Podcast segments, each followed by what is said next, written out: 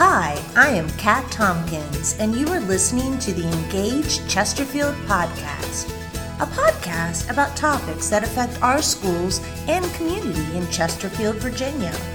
We believe family and community engagement is an essential component of improving outcomes for children and youth. Our goal is to strengthen the partnership between families, teachers, schools, and the community through open dialogue.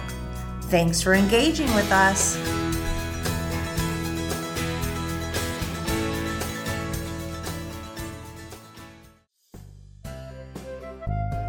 While you were listening to that 48 second opening, the population of the United States grew by two people, and every person counts.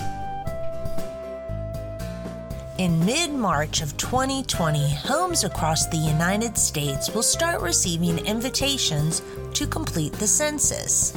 This is a big deal. Did you know that the census greatly impacts our community? School lunches, plans for roads, supports for firefighters and families. All of these things are impacted by the census count and affect our daily lives. In this podcast, I will discuss this important event with Census Partnership Specialist Justin Beck.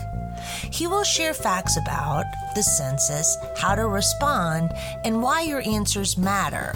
In addition, he will address privacy and security concerns. Hopefully, this podcast will illustrate why a complete and accurate count is critical for us in our community.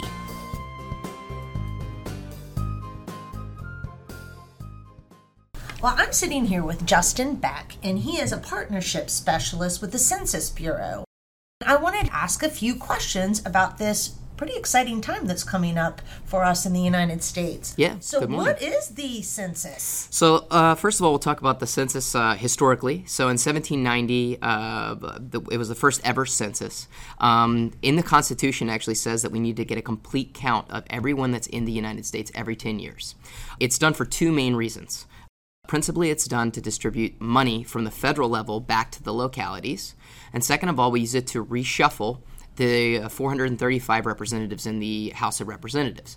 But then that information that's provided, which is just, just statistics from the uh, from the population, is then used to make determinations and decisions on the local levels, on the state levels. It becomes the gold standard of data about the American populace, about the American population.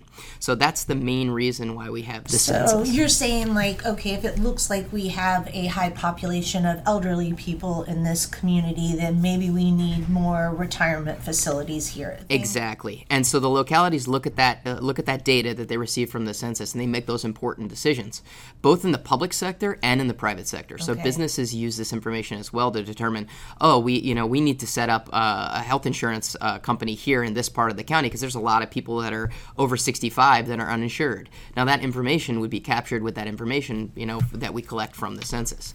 For this particular decennial, though, uh-huh. we're really just looking at a population count so that we can then determine how much money to send back to the localities. And so there's $675 billion in federal funding that'll be distributed over the next 10 years. And it's all based on the on the demographic responses to the census, this decennial census that's coming up. What information will folks be asked? Great. So it's really just basic demographic information. We're asking, uh, you know, person's gender. We're asking their racial background. There's a couple, two questions on that. Um, there's a question about whether they rent or own their house. There's a question about when they were born. So you know, the birth date is on there. We also ask about the other individuals in the household and what their relationship is to the person who's answering the census. So it's important to remember that only one member of the household will be answering the census, and they're going to include the answers for everybody else that lives in that household. So you can imagine for a multi generational house, that Right. one person is going to be answering for everybody that lives there. You know, uh, for roommates in college, one roommate is going to be answering for all of the roommates that live in that household. So it's really basic information. It's only nine questions for the first person answering it, and then they answer seven questions about the other individuals in the household. And those questions are outlined on our website as well, uh, 2020census.gov. If you go there and look at outreach materials, you can actually see uh, a, a thing that we published that says why we ask, and it, it explains the questions that will be on it and then the the reason behind why we're asking those questions. Sort of explains that connection between the funding that I mentioned already Right. and the individual individual questions that we have on the census. So the there are very straightforward questions. Mm-hmm. Most people would be able to answer these for their roommate. For sure, yeah, other yeah, yeah. people in their household. It won't include any specific financial information. It's not going to include social security numbers. It's not going to include uh, anything that wouldn't just be basic information about your roommates. Um, if you don't feel comfortable asking, so, you know, or, or uh, answering some of those questions before you talk to them, uh, feel free to talk to your roommates or have them answer with you. Mm-hmm. Right. But just make sure that you only have one submission for the household. That's really what we're looking for because we're trying to avoid double counts. We don't want people to be counted multiple times, uh, you know, either in the wrong location or, the, or in, in the same location. So it's really important that you coordinate within your own household who's going to be your census taker and who's going to take care of getting the answers for everybody else. How exactly are folks going to be um, doing the census? Or is it somebody's going to knock on my door? great is question. this something I can do online? Well- do I need to go somewhere to do it? Tell me. Sure, we have innovated. So it used to be that the, we always said if it's not on paper, it's not the census. Well, this year, 2020, starting in March, mid March, people are going to be asked to do it online or over the phone for the first time in American history. So there's going to be a letter that comes through the mail Okay. and it's going to say, This is your invitation to respond to the 2020 census. On that invitation, there's going to be a specific code for your address. All right? That code is what you're going to put into either your online form or you're going to tell the person in the call center when you call to say, "Hey, this is uh, these are the answers to my census. This is my code." You can also answer without your code just by going through the process of entering in your address and confirming that that's who you are. Okay. So you don't necessarily have to have this code, but it makes it easier because it ties the code to your address and it helps with confidentiality. So it's really important that people do that initially. You're going to have five reminders about how to, you know, about doing the census. The first will be the letter, the second will be a postcard reminder. The third one will be a letter that also has the paper census. So if you still haven't done it online or over the phone at that point, you can do it on paper, Paper, during your third reminder. Your fourth reminder will be, "Hey, we sent you the paper. We gave you the phone uh, opportunity. We gave you online opportunity. Now, uh, please get it done as soon as possible." Your fifth reminder will be, "Enumerators have been assigned to your your household and they'll be coming to knock on your door any day now. So that fifth reminder is to let you know that you've missed the opportunities, which you could still do it at that point, Mm-hmm. but you have not up to this point done it. So we have assigned people to come and knock on your door and ask the questions. And that's what you're calling a new. That's what an enumerator is, yeah. And so uh, to avoid somebody coming and knocking on the door, just do it online over the phone or on paper and you're done. Also, all three of those are confidential. So we don't share any information from any of those answers with any agency uh, at all. People should not have any trepidation about filling out the census. Exactly. Because it's confidential It is. All we do is create statistics, and then we get a snapshot or a picture of what the United States looks like through statistics. And then we pass that information along to the government, and they make decisions based on it. So we're really not using that other than to make statistics. We don't take that specific information that anybody gives us and share that with any other agency or department. So that information is confidential, and it's saved for 72 years. So for 72 years, you can't share that information with anyone. After 72 years, it does. Uh, we do take it and publish that information. So uh, somebody like me that's interested in genealogy can look that information up, which I think exactly is right. so cool. Yeah. Yes. So in in a way too, it's your legacy. So you know you existed at this moment in time, and you're telling that story of you and your family. And so I think of it this way: my daughter's two. Uh, this will be the first census she's ever been on. Uh, when my daughter's 74 years old, That's she'll so be able to look up mom and dad at home where we lived in Richmond, where you know what was going on with us, and she'll see herself as a two-year-old living in the house, Very which is it's neat. Yeah, it's a neat thing to do. 72 years. 72 years. So yeah, nobody should worry about giving someone information because it is against the law for that enumerator or anybody else to pass on your information. every single member of the Census Bureau, everybody that's in our department, takes an oath of office when they come onto the job. That oath of office includes swearing that you will not share any information that you receive for the rest of your life. So when we get the information, it's secure for the rest of our for the rest of our lives. So we don't share that any information that we collect. Um, in addition to that, if any information is leaked from an individual within the department, we face a two hundred fifty thousand dollar fine and five years in prison. So it's nobody in the Census Bureau is incentivized to share any information that they receive whatsoever, and that's everybody from the very top of the organization all the way down to those enumerators that come in knocking on the door. So the, you know the information that people give the Census Bureau is safe, it's secure. Uh, we spend a lot of time and effort making sure that the IT systems that we're using um, for the actual secure website that people Right. are going to use there, there's no flaw in the security system that people's answers are going to be confidential. But you also think about it, you're not providing any information to the census that could be used to steal your identity. Right, because you're not providing social security numbers and that type of So you don't have to worry about that part of the financial side of it, uh, being afraid of fraud. But what you do need to make sure you're, that you're aware of is that in during this time period, there may be people that are trying to defraud other people and pretend to be members of the Census Bureau. Oh. So there's two methods that we use to make sure that that information is uh, accurate. So one, we have a website, 2020census.gov slash rumors, where we actually put information on that website about rum- current rumors that are in the public that people are concerned about and dispelling that information to make sure that accurate information is getting out to the public. We also have a method where people can report uh, rumors that they're hearing on that same website. We also have a fraud line where you can call if you suspect somebody in your area of committing fraud or pretending to be a Census Bureau employee, and that number is 1 800 923 8282. And it actually connects locally to the area census office, and they can confirm right then and there whether the person you're dealing with is a Census census- Bureau, Bureau employee. What type of identification would a Census Bureau employee have? Every single uh, enumerator, every single census employee has a badge from the Department of Commerce. So it's a it's a legit government badge, and if someone has not provided that to you, you should ask for it just And to they'll ensure. be wearing it like on a lanyard. yeah, they should or be wearing it on a lanyard, or they'll have it attached to their belt. belt. Okay, Yeah. excellent. Because I, I work for Chesterfield County Public Schools, I'm wondering how will this census information, how does it affect children in our school system? So before we get into that, I want to mention in 2010, we missed a million kids across the United States. Now, the census knows that because we look at information from other departments. We look at health records, school records, and we're able to see that these kids are here, but their answers were not included on the census. Oh. Now, because of that, that meant that across the United States, a million kids went underfunded for 10 years. So think about a school age kid who was five years old. From five to 15, that kid was underfunded because they weren't put on the census. Now, what does that mean? Well, that means programs like SNAP, programs like early childhood education, programs like a free relu- a reduced lunch in the school mm-hmm. systems. Those were all underfunded for the amount of kids that we had across the United States of America. How did that happen? So it happens for lots of different reasons. We don't have one specific reason why people forget to put the kid on the answer to the census. Right. Sometimes it's a you know shared custody situation. Sometimes it's uh, kids that may be experiencing homelessness that are living with a relative or a friend for a short period of time and aren't included on their answers. Sometimes there's individuals that may be living with an extended family member and that family member didn't remember to put them on the census. Or there's some people that just don't complete the census and they happen to have kids and the, we all know who have kids how busy we are. Right. So so some I- of those households I haven't forgotten mine yet. But yeah. yeah. but some of those households, that's the reason why. So there's many different, eh, you know, reasons why this may have happened.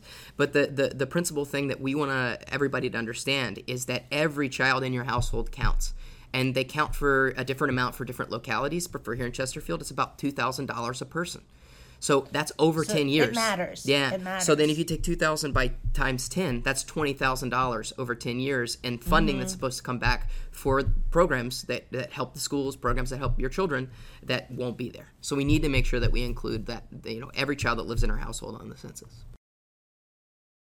How does the census affect schools then? Like I heard you sort of weave that in there. It's for funding, for programming, for our preschools, for free and reduced lunch. Is there anything else that I'm missing? Yeah, there's some grants that are available Mm-hmm. to certain uh, areas uh, that that would ultimately go to schools um, that are determined with the information that's provided on the census. Just like I mentioned, private business and public sector, Mm-hmm. there are a lot of different nonprofits and things that would work through the information on the census to provide additional program and different and additional help to Mm-hmm. the school systems. I think of locality, uh, local nonprofits here like Feed More, you know, Right. Ones like that, they're going to use the data from the census as well to make determinations about what they're going to do to help the school systems. So it's it's not just the federal funding coming back; it's all the funding that's attached to all these programs that are already there helping the school systems. Public libraries as well. thinking the yeah, libraries I mean that ties sure. into the school system. They have a lot of pro- programs that are cross, uh, you know, across the Mm-hmm. public libraries and the public schools any of the things that you think about in the county um, that are going to use federal funding to expand, they they have an effect on schools, even roads and highways. You think about the school buses. Oh, absolutely, You know, yeah. that's that's all affected by the answers to the census. I'm an educator. What kind of resources do you have available to teach people about the census? I am I personally have been very impressed with how much we have already from the Census Bureau. 2020census.gov. If you go to that website, you can look at partners and then outreach materials. And all of the outreach materials that we've already created are in different languages, in English, uh, Oh, Spanish, excellent. you know, Okay. um, and you can go on there and it's public facing so you can download or, or uh, take a copy of anything that's already on there to share in your community share with your partners share with people you know down the block from you you want to make sure they understand Right, what, yeah. what the census is that's all there we also have a youtube channel where we've created psas that talk about the census how it's important Okay. we also have some in multiple different languages as well, so you can go in there and see those. The census has also done a great job of working with local complete count committees. So here in Chesterfield, we have a complete count committee. Um, in, on the state level, we have a complete count committee, and they also have outreach materials specific to our localities. So I know Chesterfield County in particular has made bookmarks at their public libraries, both in English and Spanish, that say 2020 census, shape your Right. future, and it's explaining why it's important. And then they have their local uh, complete count website on that as well. From the state level, the state designed different outreach materials that go to different subgroups within our demographics in the state and why it's important to those subgroups to answer the census. So um, those are all on their website, on the Virginia Complete Count uh, Commission uh, website. If you just look up, you Google Virginia Complete Count Commission, you can see the outreach materials and get it from there. With that alliteration, hopefully folks will remember. It is a lot, yeah. The V VCCC, yeah, that's right. So, but check it out. You know, it's great that the localities, especially Rich, uh, Richmond, Henrico, Chesterfield, have been so uh, engaged and are doing a great job to get the message Right. out. Uh, And we are looking here at Chesterfield County Public Schools having an event next month. Yes, you yeah. know, To So- talk more about it. Every person counts. Yep. That's another great program. We have a program called Statistics in Schools. Uh, basically, the Census Bureau hired over 400 uh, public school teachers across the U.S. prior to uh, kicking off the census. So it was like 2016, 2017.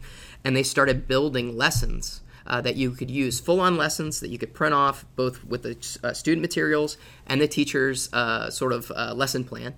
And you can follow it exactly, and it teaches the importance of census across different curriculum. It's uh, there's some math and science, obviously. I, I looked at it. It's amazing It is. cross curricular stuff. It is history. They have ELL and ESL lessons as well. Um, they have some lessons completely in Spanish for those Spanish teachers like me out there back Right? in the day. Yeah.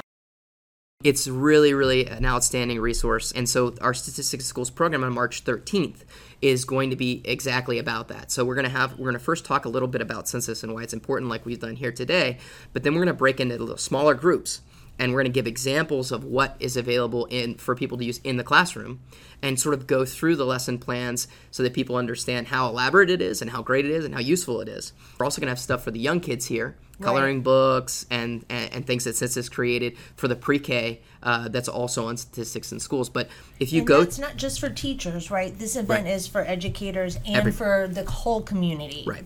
And so, if you are interested in looking at that now, if you just uh, search statistics in schools, you can go and you can see all the resources. Though they're also public facing, you don't need like a special account or anything. You can just go on there, Gotcha. pull the lesson mm-hmm. plans off, and you can start using them tomorrow. If you're a teacher and you you got a sick day and you want to make sure you're covered, you know There that would be a great There's a idea. lesson for there you you, go. right? There's a lesson. That's I, right. And you, there's other cool things like you showed me that one, the meter, that one page, the cent. What is it called, Justin? yeah, so I can't remember. it- it- it's it's a population tracker, and so it's on our main site, the Census.gov site, um, and you can see the world population and also the national population, and how we still have a surplus on both. So the uh, in the U.S. we're still gaining a person. Uh, I think it's like every four and a half seconds. And then, then and it's even more mesmerized yeah, me. on Like- the world level, our population is increasing. So we're having more people still born than are passing away. And so it's it's it's interesting to look at it because it, it just keeps ticking up. Yes. but that's also important for people to understand why the census is so important because if you think about it, if a single person is missed, 10 years from now, the population is going to be greater. So ultimately, we're always fighting being underfunded. So we need to make sure that we're not more underfunded by getting a complete count of everybody today. Justin, thank you so much No for spending this time with us. And I look forward to working with you again on March 13th. Thanks to all those folks listening. And I hope everybody gets out there because every person does count. They count, they do. And thank you so much for giving me the time. And we're going to have a blast on March 13th. So come out, we'll have some food, we'll have fun. Come out and learn about the census. So there you have it. Make sure that you participate in the census count. And like Justin said, make sure that we include our children in the count too. I thought it was super interesting that Justin noted children under five years old are among the population groups that are historically undercounted in the census. And we want children in our community to have the resources that they need over the next 10 years. So every person counts. We hope to see you all at the Statistics in Schools event, aptly named Every Person Counts, on March 13th at the CTC at Hull, which is 13900 Hull Street Road in Midlothian, and it's 23112. And if you have not, check out the resources on the website census.gov.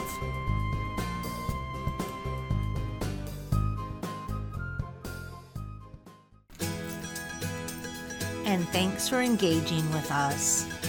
Music credit Radio Martini by Kevin MacLeod.